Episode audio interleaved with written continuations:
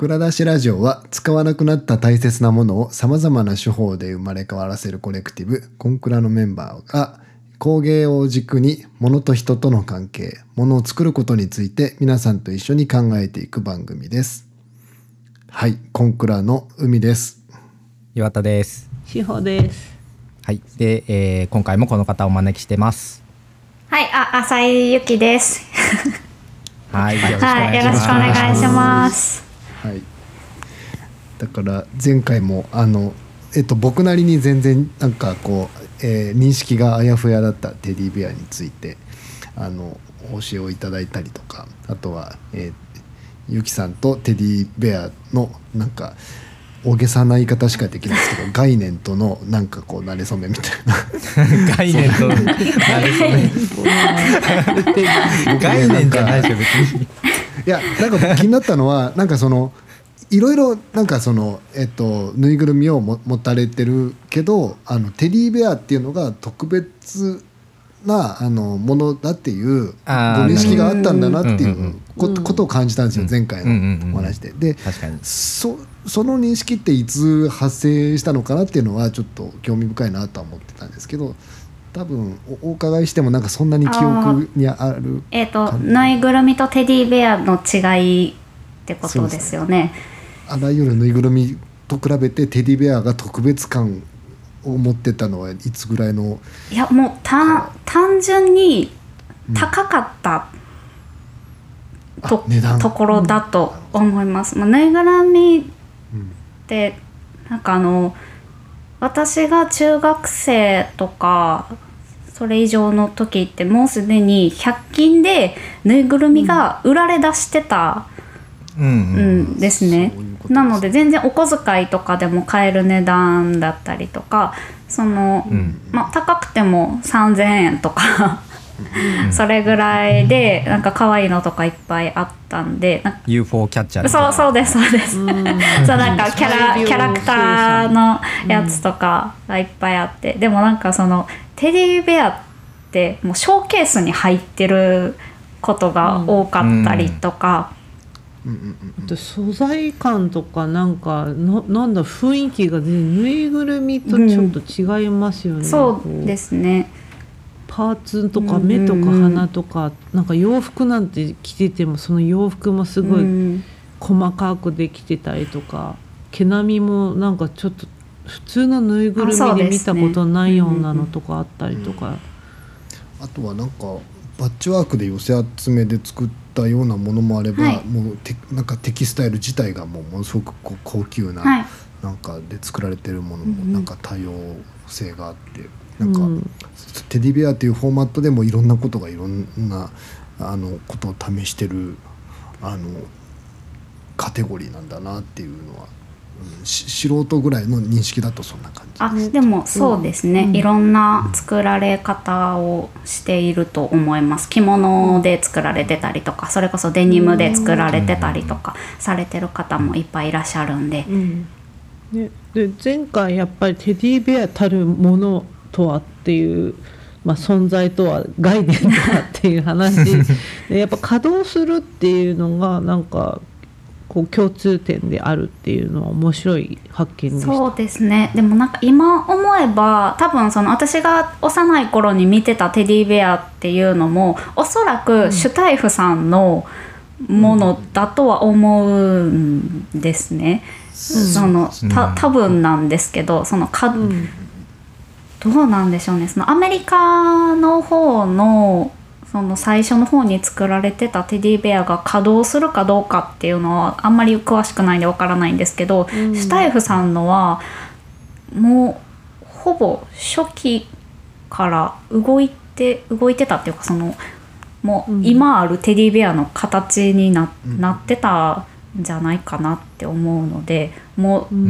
ん。まあ、シュタイフさんの作り出したイメージなのかなってちょっと思います。え大体それって何年ぐらい前ので出てきたんですか？あ稼働する最近ベアみたいな。テディベア生誕120周年みたいなことを言ってはるので、うん120年100年ぐらい。ですかね。そう僕も今ちょっと見ながら調べてました、えっと、マルガレーテ・シュタイフさんっていう、はあはい。い、これでもね面白いのはううん。ん動くものがあのテディベアの重要さっていうお話があった中でこの創業者マルガレーテ・シュタイフさんは全部の体が自由に動いた人じゃないってことを今発見しました。うーん。おー。うん。このそうですね、小児麻痺で手足に障害がある方だということで、うんうんそれはなんか今うんちょっとあの地味にショックというかすごい衝撃をうんなんかいろんなちょっと頭の中の電球が今ついた感じがしたんですけど、そういうことみたいですね。ここれなのかな、うん。スタイフ美術館っていうのがあるようで、えあーっとまあそちょっとウィキペディアの写真を見る限りだと多分もうあのう稼働するなんていうんですかね関関節って言っていいのかわかんないですけど動きそうな感じします、そうですね。これは動くと思います。うん。だからかなりもうえー、と動くものが、うん。あの昔からあったんだろうということがなんとなくこう推し量れるような感じみたいですね。うんみたいなところから今回は、これでもよくよく考えたらうん、その耳にこうカフがついてるっていうのってはいはい、あのさっきリーバイスの話出しましたけどええ。あのリーバイスもタグつけてるじゃないですか。はい。うん。さっきというか先週ですね。そうそうそう。でこれもしかしたらなんかどっかの本で読んだんですけどシュタイフがそういったそのもコピーとかはいうんを作るのをいやこれはもうブランディングですって言ったなんかおもちゃとして初めてだったっていうのをどっかで見たことある。一応この1904年のところに老いのフランツが左耳にポインボタンとタグを取り付け模倣品と差別化することを発案って書いてますね。うでんこれがボタンインイヤーと呼ばれる商標になるというふうに書いてます。うんはい、面白いですね。へっていうことを踏まえつつも今回は、えー、とそのテディベアデザイナーになっていくまでのユキさんのなんかライフストーリー的なお話をはい。伺いたいなと、ーそうですね。まだまだ中学生時代 そうですね。はい、この話で止まってますから。そうですね。えっ、とライフストーリーは、えーなんで中学生の時に初めてテディベアを作りました。でまあそれ以降、まあ、ものづくり自体もともと好きだったんでいろいろうん。なんか手を出せそうなものは、あの洋服というか、まあ、スカートとか簡単なものですけどそういうのを作ってみたりとか、ミシン買ってもらってミシンでなんか縫い物をやったりカバン作ったりとかなんかとにかくいろいろ作れそうなものを作るのが好きで手芸屋さんとかにもよく行ってて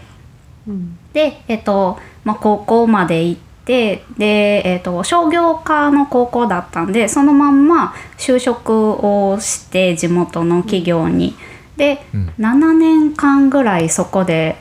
勤めて事務職やってで7年経ってもういいかなと思って留学をしたくなったので語学留学をしたくなったのでニュージーランドに7ヶ月ぐらい1年も行ってないんですけど語学留学にニュージーランドに行ってで帰ってきてっていうあじゃあニュージーランドに行ってでそれまでもあの会社員やりながら趣味でなんかいろいろ作ったりテディベアも続けて作ったりっていう風にしていてうん。1回か2回ぐらいはあのハンドメイドイベントみたいなところに出したこともあったんですけど、まあそんななんかめっちゃ本気でやってるってわけじゃなくてただただ作ってたまったやつをめっちゃ安くでなんか 数百円とかそんなもうなんかなんか？もうなんか今じゃちょっと考えられないぐらいのなんかもうあげるわみたいなぐらい、まあ、実際友達にあげたりとかそういうこともしてたんででそういう感じでものづくり続けてて。でニュージーランドに行って語学留学するのに手芸道具とか全然持って行ってなくってうんでまあ結構長い期間だったんでと半年経ったぐらいにちょっともうなんか作りたいっていう欲求がすごくなっちゃってでも道具も 何にもないしでなんかでその時になんとなくテディベア作りたいってなってでテディベア作る道具をもう実家から送ってもらってで生地とかは確か現地調達できそうなやつはやってみたいな感じででも、作りたいってなっちゃったんでその時に。でわーって作ってなんかもう学校1週間か2週間ぐらい 欠席してもう引きこもって ずずーっとテディベアを。学校から連絡来るぐらいのあ来ました話来ましたね。心配されました。すいませんって言って。でちょっとやっちゃってめっちゃ作ったんででなんか作るんやったらこの現地のマーケットに出してみようかなと思ってあのククラフトマーケットみたいな日本と本当に似た感じでホールの中でテーブルがずらーっと並んで、いろんなハンドメイド作家さんみたいな人たちが、まあ、自作の何かを売るっていうのがあったので。タイミングよくそれに出せたってことはもう結構しょっちゅうやってたってことですか？あしょっちゅうやってました。あのニュージーランドのウェリントンっていう都市だったんですけどー普通になんかそんなに大きくない町で映画館ん？映画館じゃなかったな。なんかちょっとしたそういうホールみたいな広いこう広さのある施設があって、でそこでやってたんですけど、なんか結構そういうマーケットとかしょっちゅうやっててハンドメイドに限らずセカンドハンドとか、そういうなんかフリーマーケット的なんもよくやっててでたまたまそれあるやんと思って申し込んだら出せたんでとりあえず出そうとか思って、なんかちょっと英語やらなあかんなっていうあのあ焦焦りはあったんで、まあ、なんかちょっといやでも喋んなきゃいけないからね。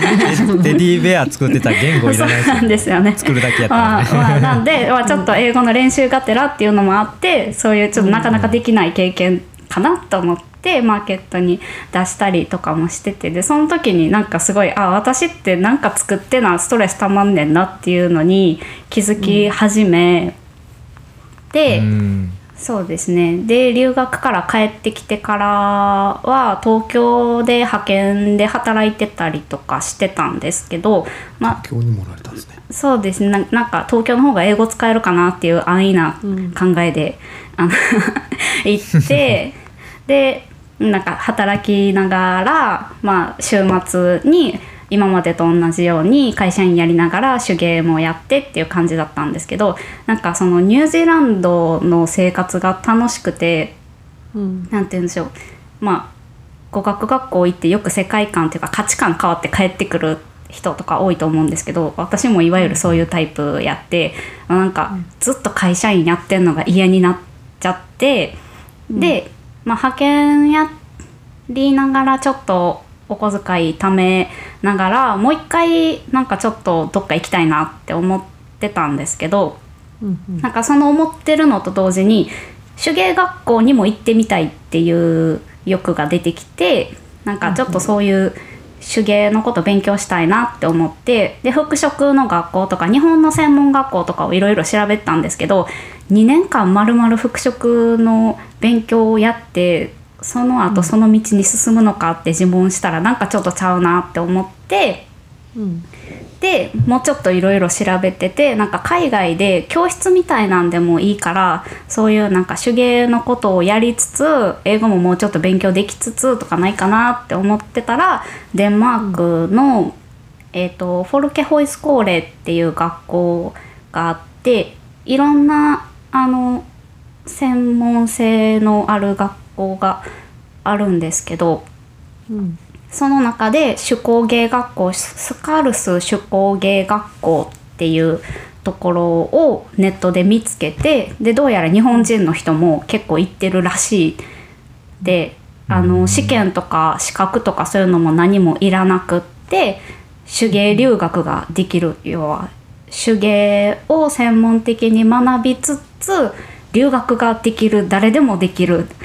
っっていう年齢制限もないしっていうす素晴らしい学校を 見つけてこれはもう行くしかないと思って思い立って連絡したらちょうどキャンセルが出てなんか 普通普通だったらキャンセル待ちとかが多いらしくって、すぐ定員がいっぱいになって。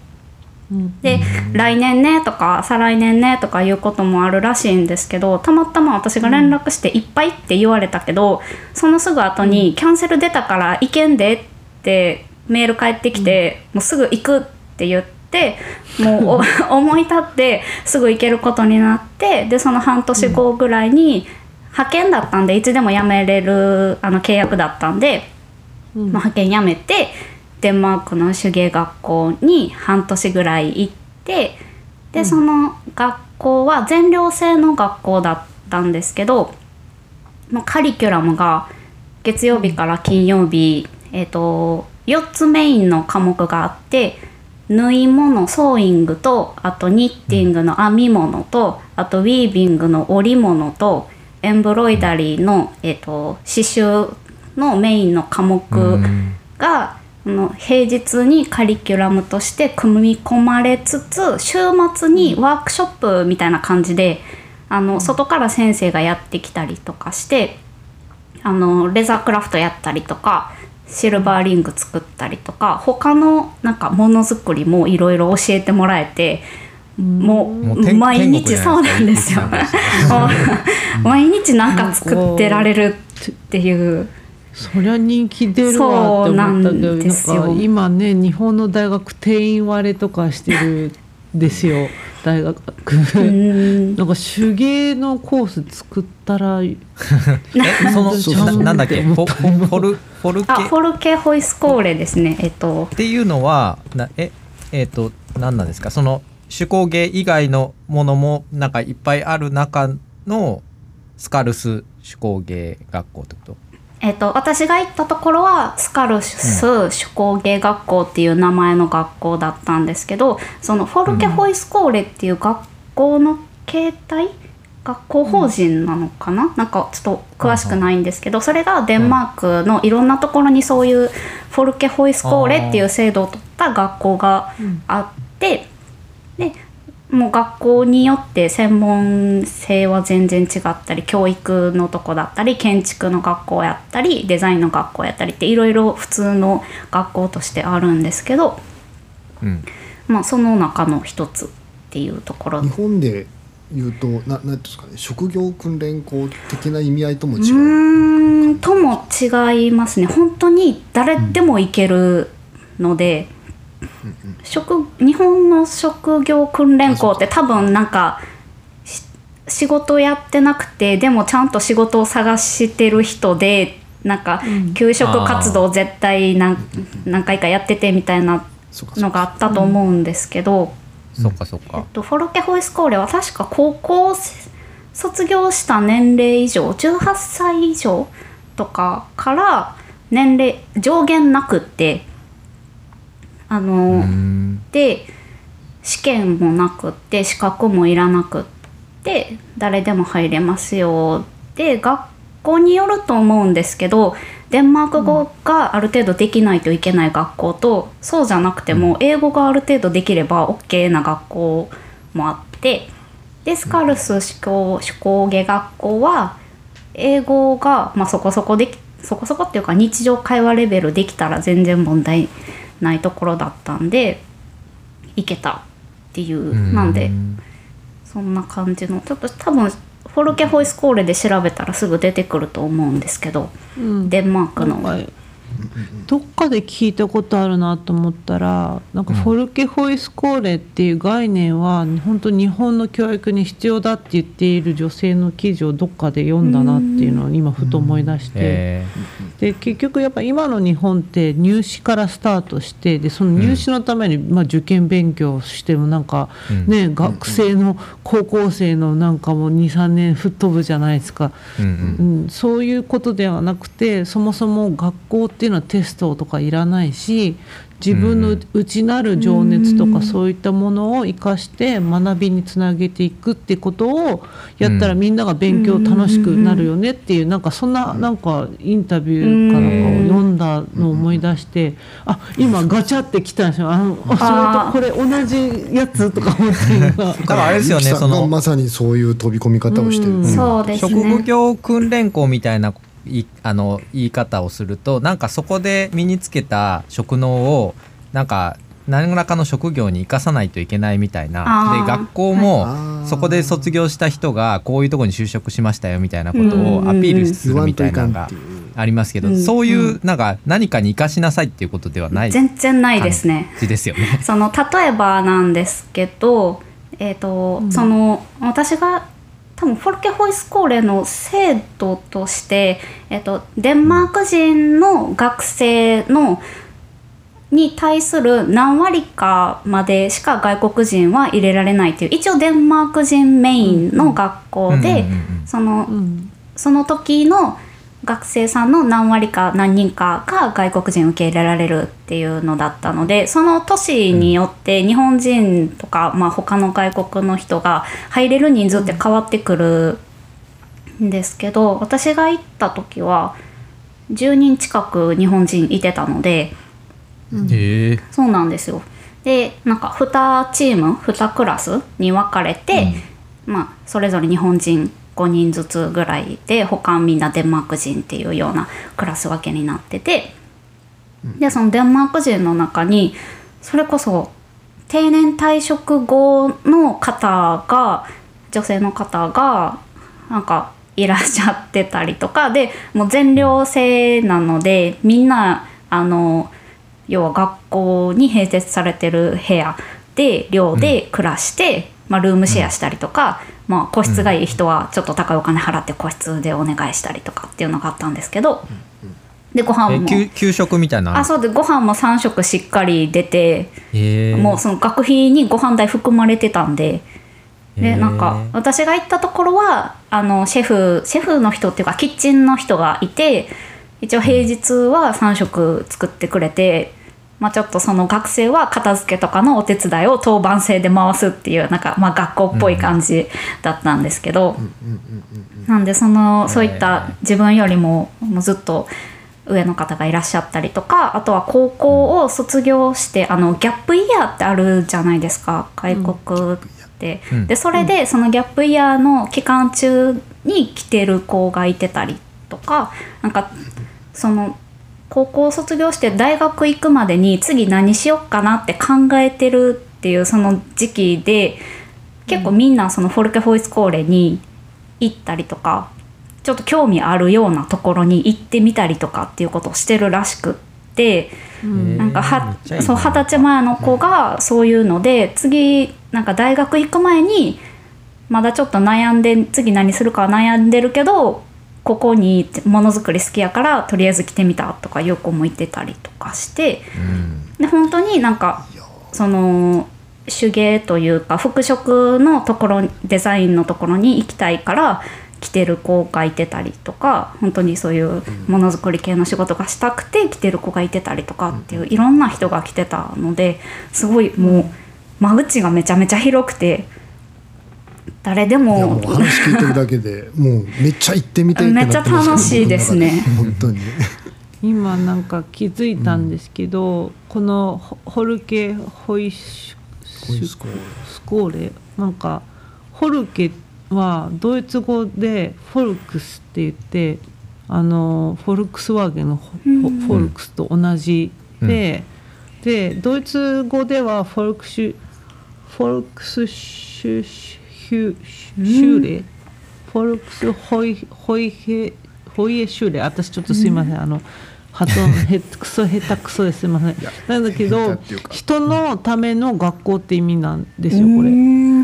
ォルクス。そうなんですね。が人々うん。人々市民とかで修練学校だから、うんううんん。だからやっぱりその人のためのまあなんだろうなんか人々のための学校っていう言葉があるってことはやっぱりなんだ主人公はそのいる学生であったり、ん。やりたいとか来たいと思ってた人たちが中心だっていうイメージがすごい名前から、うん、なるほどね。いやもうダッサい言い方すると社会の成熟度を感じるなと思って。そうね本当、ねうん、めっちゃ思いました。えでここに、えっ、とゆきさんはどどのくらいの期あ間えっ、と半半年のタームで行ったので半年間ですね、えっ、と夏8月ぐらいから行って年末までだったかな、うん。そうですね。5ヶ月間かうんそのぐらいですね、うん。うん確かにそうそれぐらいだとギャップイヤーの方も参加しやすいですそうですね。なんかその、うん。タームそのクラスはもしかしたら学校によったら違うかもしれないんですけど、半年コースがあって1年コースも確かあってで1週間だけとか2週間だけのコースとかもあったりして私は半年を選んでいったんですけど1年で来てる人とかリピートしてる日本人の人もいましたね。めっちゃリピートしたい気持ち分かります。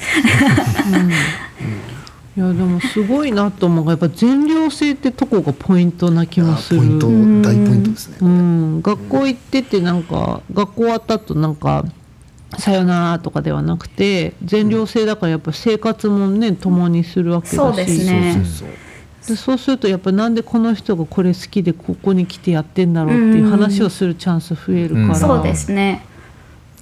そうだってやっぱ僕もななんだろういいだから一応作る学校行ってましたけどその夕方になってなんかその集中してるところ一回途切ってバイトに行ったりとかしてたことを思うと、うん。なんか本当に制作に集中できるっていうのはなんかすごいいい,、いいなってそう思いますですね。しかもなんかその、めちゃくちゃ私が良かったなって思うのがあのもう作るものも任されるというか自分で作るものを決めるんですよね。うん一うん応その、なんて言うんでしょう。ソーイングの時間はソーイングの時間って時間割は割り振られてるのでそのクラスの人はその割り振られてるクラスを受けるんですけどソーイングの授業の中で一旦一番簡単なスカート作るけどスカート作りたくない人はもうすでにそれ以上のスキルを持ってる人は作らなくてもいいけど一応まあスカート作ろうねみたいなところから始まってで最初からスカートのデザイン何でもいいよみたいな、まあ、自分で作れそうな感じにした方がいいやろねっていう感じで始まってこういうスカート作りたいこういう生地でこういうのを作りたいっていうのがもうおのおので決めて考えて、でこういうの作りたいから作れるかなって先生に相談して作り方を教えてもらうっていうような授業の内容だったのでその先生が決めてこれを作りなさいっていうのはほぼ一切なくて。うん。でもああってもめちゃくちゃ簡単ななんかやつですぐ終わるような内容でっていうのだったのでなんかうん。もうただただ自分が作りたいと思ったものを教えてもらうっていうような感じだったんでそれがすごい楽しくて。なんかテストとか単位とかそういうのにが全くない上に自分で課題を作るっていうのがなんかちょっとやっぱりこうヨーロッパの中だとどうしてもやっぱテステストっていうよりは課題はないんですよ美大って。あのヨーロッパの美大って。うんうん。じ自分であの課題を作るっていうのが大事なのでそれそれ自体が本当に一番重要な教育だと言われてるっていうのにすごいそフォーカスされてるっていう話聞いててなんかあのやっぱじ自分でそのテーマを決めるっていうのが一番難しいじゃないですか。それをやるやるっていうことを探すのがなんかなんか一番学生としてなんて言ったらいいのかななんかいろんなことやってみないと何がやりたいかって分かんないから課題をさせるっていうのが結構こうに日本とかあのアジアの学校でよくある課題が多い学校なんですけどでもそういうのがないっていうのはなんか学びに来てる人を信頼してる感じありますね、あそうですね。うん。ほんと自主性に任せる。えちなみにそのだ男女で言うとどんな感じな私が行った学校は男性の生徒はいなかったですね。あいないんだ。はい。うん。そうなんですね。なんか過去行ったようないらっしゃったような話噂は聞いたことあるんですけど多分。う 噂レベルでもどどうなんでしょうね。量なんかがそうなんですね。両あのそうなんですよね。あの別の塔とかじゃなくってその、うんうん。私が行ったところは本当に教室のあるええっと教なのであの作業をする教室が1階にあって、ベースのフロアにあってその上にもう部屋があったような構造になってたので教教室のそうなんですよ。あそうそうです。本当にそんな感じでもう1回降りたらすぐ教室っていう感じだったんでだから卒業するまでその校舎の一歩も外出んくって可能です。理論上。可能ですね。やばいです。ねあの材料も学校の中にあったんで学校の中で買えたんでもう引きこもれ、うん、好き放題でしたね。ちなみになんですけど手手工芸って確かになんか分かってるようで分かってないあの言葉ではあるんですけど、うん。今ソーイングの話があったんですけど、はい。結構どどういう技術っていうか他にもどんなことを勉強するんですかね？えっ、となの刺繍とか。刺繍？そうですね、えっとソーイングの時は服洋服がメイン、まあ、その時の先生がその洋服の専門だったとかもあるかもしれないんですけどソーイングは服を作るのがメインというかあの、まあ、マシンを使うミシンを使うのがメインでで刺繍だったらじゃあその刺繍の先生がデンマークの伝統的な白いあの白い生地に白い刺繍をするっていうのがあってでそれうん。のあの多分アアーティストさんかなんかそういう刺繍をされてる専門の方でで、まあ、その先生が得意なのでそういうのを教えてもらったりとか。うん。で編み物編み物はでも基礎を教えてもらってましたね。編み物もそのもうできる人できない人って生徒によってバラバラなのでうん。なので、まあ一応なんかでもなんて言うんでしょう。編み物のあのデザインをするとか編み図を作るのってほとんどの私のクラスはほとんどみんなやったことなくて知らない人ばっかりだったんで、それを教えてもらってみんな一緒にこうやってパターン作っていくんだよとかこうやってデザインを決めたらどうみたいなのをあの植物からインスピレーションもらうとかうん。あとはなんか自分の好きなように絵を描いてでそれをなんかあのマス目みたいな感じのところになんか塗り,、塗りつぶしていってイラストロジックみたいな感じで塗りつぶしていって、でそれを編み物のパターンに落とし込んでいくっていうのをやったりとか単純に編み方をなんかサンプルをいっぱい先生が持ってきてくれてこれの編み方どうやるのってその編み方を教えてもらったりとかっていうの。をうん。であそうですね。であと織物に関してはあの機織り機が機織り機部屋があってずらーっと機織り機が並んでるところがあってでもそこで編み物のあの編み物の組織図図案みたいなのの作り方、計算の仕方とか図案とかをもう一から教えてもらってただその作りたいショールを作りたいとかマフラーというかあのブランケットを作りたいとかなんか作りたいものはその人に任せて、ただその基本的な計算の仕方とかはみんなで一緒に教えてもらって、あなたの場合はこうよねってわからないところ聞いたりとかっていう風に進めていって、自分おのおの好きなものを織るっていうようななんで、こう細いマフラーを織ってる子もいれば 私は大きい織り機は絶対にこの後使うチャンスがないと思ってめちゃめちゃ欲張って大きいブランケットを織ったりとか、自 分個人で持てないですもんね。そう。すごいですね。いやでもあのちょっと多分話前後しちゃうかもですけどあの、えー、と少し前にあのゆきさんのご自宅にお邪魔した時にあ、のあの食器が置いてあってあの手織り手織りの、置いてあります。ちょっとチャレンジしたくて。そうですね。まだできてないんですけどね。手に入れましたね。全部何でもやれ何でも。るんですね。すごいのがただそれだからって言ってしょなんか最終的にその手に職つけてなんとかとかいうのではなくてもう好奇心とうんなんか自分がやりたいっていう情熱を叶えるための施設というかなんかそのための必要なものが揃ってるっていう状そう況がですねどうやってそれができできてて経営って経営って言い方もあれか。ん。なんか成り立てていけるのかっていうのがすごいなって聞けば聞くほどそうそうそうでちでちょっとあのフォルケ・ホイスコーレの話があの面白い。盛り上がっちゃったんでここですごい。1時間経ってしまってますね。時間があのここで停滞してしまったんですけどあの、えっと、そこでまあプクリエイティビティを爆発させた、はいね。あのゆきさんはい。が帰国した後、帰国した後あのはい。はい。あそうですね。いやでももう本当に今あのいかに楽しかったかっていうのが伝わったと思うんですけど、うん。本当にそこのその手工芸学校行ってる時の生活が楽しくて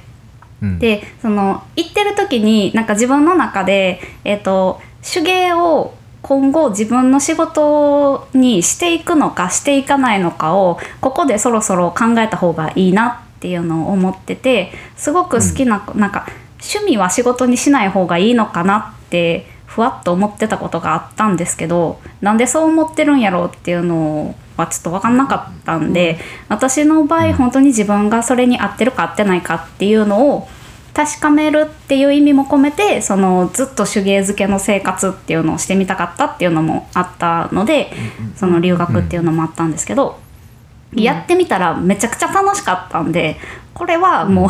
手芸やるしかないなって思って、でもう帰国してきて、えっ、と、まあ、実家に帰った一瞬帰ったんですけど、えっとで実家に帰ってきて帰国して仕事を探さなって思ってでもなんかその手手芸関連のことができる会社も考えてはいたんですけど、何しよっかなってでも自分で作りたいっていう思いがあったのでなんかそれをやっていくにはどうしたらいいんやろうかって考えてた時に 実家でテレビ見てたら、テレビにあの京都のローカルチャンネルで、あの京都の街並みをぶらつくみたいなチャンネルがあってでそこで、あの「あじき路地」っていう、うん。あのまあ、アーティスト・イン・レジデンスの先駆けみたいなことをやってらっしゃった京都の町屋で、あのよくある細い路地入っていって、うん。長屋がうん。こう続いててっていう路地でその長屋を一棟一棟アーティストとかあの作家さんに貸し出し若手のそういうクリエイターにす、うん。住んでもらってそこを工房にしてもいいしお店にしてもいいしとにかく活動頑張ってねっていう大家さんの思いで貸し出されてるところがあってでそこがテレビで流れててそこを訪問あのぶらり散歩するみたいな感じで訪問されてる番組があってここめっちゃいいやんって思ってでそそこの存在知らなかったんで京都だったんですけどうん。で行ってみようと思っていあ違いますね。そこめっちゃいいやんって思ってすぐにネットで調べて「あじき路地」で検索したらあのあ、うん。空き家が空き家？空室があったんですよ。またキャンセルの そうでなんかそうなんですよ。ゆきさんのターニングポイント絶対そういうことそうなんですよ。で あ空室あるんやってとか言ってでそのお家賃もそこそこお安めですごいもう応援してくれてるのがひしひしと伝わるようなお家賃やって、でまあずっと実家におるのもなって思ってたところだったんで住めるし工房にもできるしあこれはもうやるチャンスやと思って確か下見にも行かずに連絡したんですよ。もう 空いてるって思ってすぐ連絡、ね。そうなんです。ですぐ連絡して見に行きたいですって言ってでもそこに行って自分のテディベア持って行ってこういうの作ってるんでって大家さんとお話しして部屋見せてもらって入りたいですって言って入ったっていうのが、えー、と去年まで住んでたあの京都のその町屋のいなんて長屋の一棟で、テディベアのそのベアノットを始める始めたところに住み始めた。っていうのがそういった経緯があります。いや今日たまたま近く歩いてたんですよ。あの、はい。そうや宿があの清水の東山の方で、はいはい。うん。あのちょっとよ用があってあの京阪五条っていうか1号線の方まで歩いていくときに、その話聞いとったらちょっと寄りながら歩いたところだったんですあけど、なんかもしお時間あれば 寄ってみ ぜひぜひ。うん、いや今ネットで見てるんですけどこれえす住むこともできるし制作制作と住むところがガチャってなってこはい。の値段あそうそうですすそうです。あの部屋によって部屋家家によって？部屋によって、うんうんその場所によって、えー、と住めるところと住めないところはあるんですけど、うん。その住めるような家の住めないところっていうのは本当にあのお風呂がなかったりとか、そういう、うんもう設備が整ってインフラが整ってなくって 住めないっていう、お店で使う分にはいけるけどキッチンだけはあるけどとかそういうところをやったりするんでで住める方にはあのお風呂ついてたりとかちゃんともう家として成立してるところで、でもそこでそうですねできれば大家さんの思いとしては住んでくれると、うん。一応その味木路地っていうもうブランディング化されてるようなところでお客さんも味木路地でうん。いろんな作家さんがいるみたいっていうので来てくれたりとかうんするので、うん。であのテレビに映ったりとかメディアにで紹介してくれたりとかっていうのがあるので、できれば住んでて頑張ってほしいなっていうのが大家さんの思いらしくって。うんすごいですねなんかこのえっと味木路地の味木なんだろうと思ったらその、はい大家さんの名字が味木というそうですそうです。名前あそうなんですはい、あじきさん。北さんが入居者募集中になってますねあ、本当ですか？いやなんか自分も入れるんかなと なんかちょうど大家さんの安食ひろ子さんがはい。結婚を機に諦めた彫金作家としての夢を作家に託託す託すべくって書いてあったので海くん が彫金そう僕なんかなんかの折になんかあの老後になんかなんていうんですかね手作り下手馬ジュエリー作家になるのが夢っていうなんかこう。でも一一応若手作家を応援したいって言ってあって、なんか今はどうかわかんないんですけど、昔は年齢制限一応あったらしくって、うん。あの30歳やったか35歳やったかまでに入居してくれたら嬉しいみたいな感じやったそうなんで、でもあのもうずっと人生もまだまだこれから。もう10年ぐらいうんが、そうですね。あそうですね。でもずっと住んではる人もいるんで初期から住んではる人もいるぐらいなんでもう結そしたらね年齢みんな重ねていくことは平等に起きるから。そうですねなんか人生で初めて僕サバ読みたいなって思ってですね。でもすごくいいところなんではい。これでもすごいいいなって思うのはやっぱり他の隣の人とかなんかやっぱりこうね自分だけがポツッとこううん安いとこ住んでっていうよりはやっぱりこうあいろんな人がどういうふうにもの作ってどうやって生活してるかっていうのもすごい参考になるそうですよね。でしょうね。そうなんです。まさしくその通りでもう私は周りに同じように頑張ってる人がいるっていうのを支えに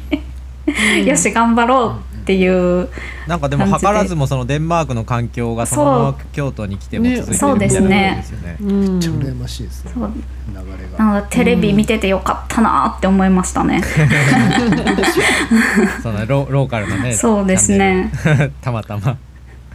えででそのえっ、と和敷路地にまあす住んでそのベアノットっていう屋号を立ち上げて、はいまあそこでこう初めて本格的にこうオーダーを受けてはい、テディベアを作るみたいな活動が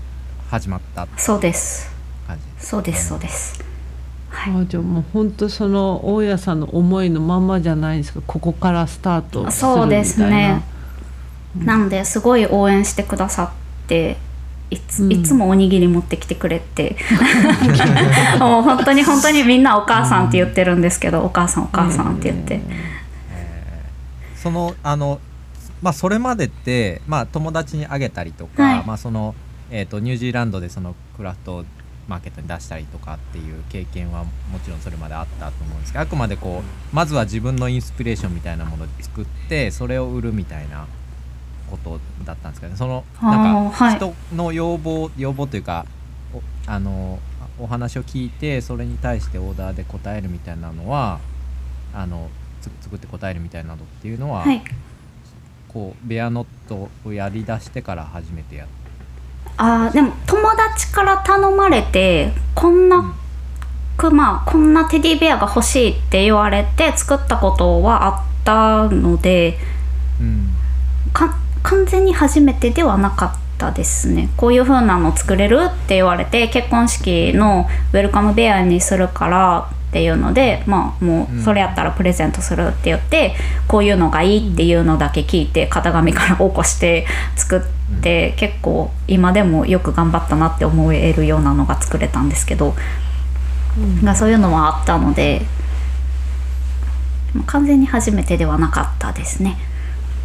うんで多分そこの今きょ去年ぐらいでしたっけ？その若さ今の拠点の若さに移られるまでのすなんかこうどれぐらいあの安食路地におられたんでしょうか、えっと味気路地にいた期間は丸2年経たないぐらいでえっと2月えっとなんでデンマークから帰国してきたのがえっと1月ぐらいなんですね。でうん。味気路地を見つけて入居したのがその2ヶ月後ぐらいなのでうん。えー、とそれが2月か 3, 3月ぐらいかな？3月ぐらいででそこからえっ、と去年あ違いますね。今年の1月で退去したのでお店は12月までだったんですけど退去は1月だったんで、うんまあ、なのでもうすぐに丸2年経つかなっていうところで退去しましたね。最近のお話を聞くのにあのこのままの話し続けた方がいいのかちょっとストーリーを分けた方がいいのかっていうのをなんか 喋りながらすいません。あのけでえっ、とまああの今のじゃあオバマに行くところまではおあのこのエピソードの中でお聞きしておきたいんですけど。あはい。そうですね。うん。えーとえっ、とはい。あじき路地を出て、はい。今は、えー、と福井県の小浜市のはい。鳩っていう、まあ、僕もあのこの間ちょっと行かせてもらったところなんで、はい。まあ、本当になんていうか海沿いのちっちゃい集落、はい。のどかなあのね。村の中で、あの柿庭になってる柿をたくさんいただいてはい。あの 渋柿もはい。渋柿もいっぱいあるんでよければまた。なんかオバマのあそこ、海海沿いのなんかあの工芸館みたいなこと言ったことあるんですけど。工芸館ですか？あえっとあのね、はいなんか、はい。魚市場のち、はいと一緒か近くはにあるような、い。ありますね。あの若さ塗りのお箸とか置いてたりするところですね。ありますあります、あそこがなんかすごく印象深かったのがなんかいきなり行ってなんかいろいろやれるんですね。和和紙もそうやれるし、あえっとそうですね。いつでも体験できるところあったはずですね。そうなんですよ、それで僕も箸をなんかああの螺鈿入りの箸磨いはい。た記憶があるんですけど、ぬぬ塗り物もなんかできるし、他にもなんかいくつかあって結構若さはなんかそのこ工芸っていう意味でも結構いろんななんか入り口とかなんかこうじ地場の雰囲気があるんだなっていうふうにちょっと思ったんですよね、うん。そこで、ううん。んなんか結構う羨ましいなと思って今あの若さの話を聞いてますっていう。そうですね。でその、はい。その土地をえ選んだというかあの選んだということでもない。そうそうですね。あのえっ、とそうですね。味木路地にいてる時に、えーとうん。結婚をしまして、うん。でまあだからといってなんか生活形態を変えようとかそういうつもりはなかったんですけどうん。のまあちょっとその味木路地で住んでたところが住みながらアトリエ、まあ、工房として使ってでお店もやってて週末はお店をやっていてあその味木路地やってる時にあのリモートで経理の仕事をやっててもともと事務職で経理やっててちょっとあの生活費を稼ぐのにアルバイト的な感じでリモートで平日はちょっと経理やりつつ週末にお店をやるっていうなんかその割合が会社員はがっつり仕事あの会社の仕事やってたけどで味木路地ではもう割合をどんどんどんどん手作りの方に、あの手作りの割合を増やしていったっていうような生活の仕方をしていてで、もうその経理の仕事も契約が切れてでいよいよもう100%ものづくりテディベアでやっていきたいってなってで、まあ、結婚っていうのもあってでそのなんかもうそれを考え出した頃にはそのテディベアを作ってるんですけどずっと同じ素材とか同じそのなんて言うんでしょう今まで作ってたザ・テディベアっていうのを作り続けるハンドメイド品として作り続けるのだけでは物足りなくなってきていろんなことに手を出したくなってきて、であの織り機を手に入れたりとか、そのもうちょっと幅広いこう手芸の技術だったりとかをテディベアに落とし込んでいきたいなって思った時にちょっと手狭になっちゃって、場所場所が、部屋がちょっと材料が置ききれなくなってきたりとか、っていうことがこう物理的にちょっと狭くなってきちゃったので広いところに引っ越そうかなって思ってたところにちょうど旦那の友達が、えっと、おじいちゃんの家が空き家になってるんやけどもう十何年空き家になってて取り壊されるかもしれへん みたいな話になって、誰か住んでくれへんかなっていう話が舞い込んできて、え住みたいってなってで広いお家っていうのを聞いてで、まあ、そこやったら旦那も一緒に住めるしなっていう話になって私も工房を広げられるしっていうのでなんか友達も助かるしじゃあ行くかっていう感じでオバマもこのお家に引っ越してきたっていう感じですね。はい。お音声メディアなんであれですけど今あゆゆきさんのバックグラウンドをちょっとはい。ごちゃついてますけど、はあい、いえいえそのお家から今あのご参加いただいてるのかなって、そうですね。でまああのなんかね完全に余談めいちゃいますけどあのその夫のあの浅井睦さんも、はい、あのえっと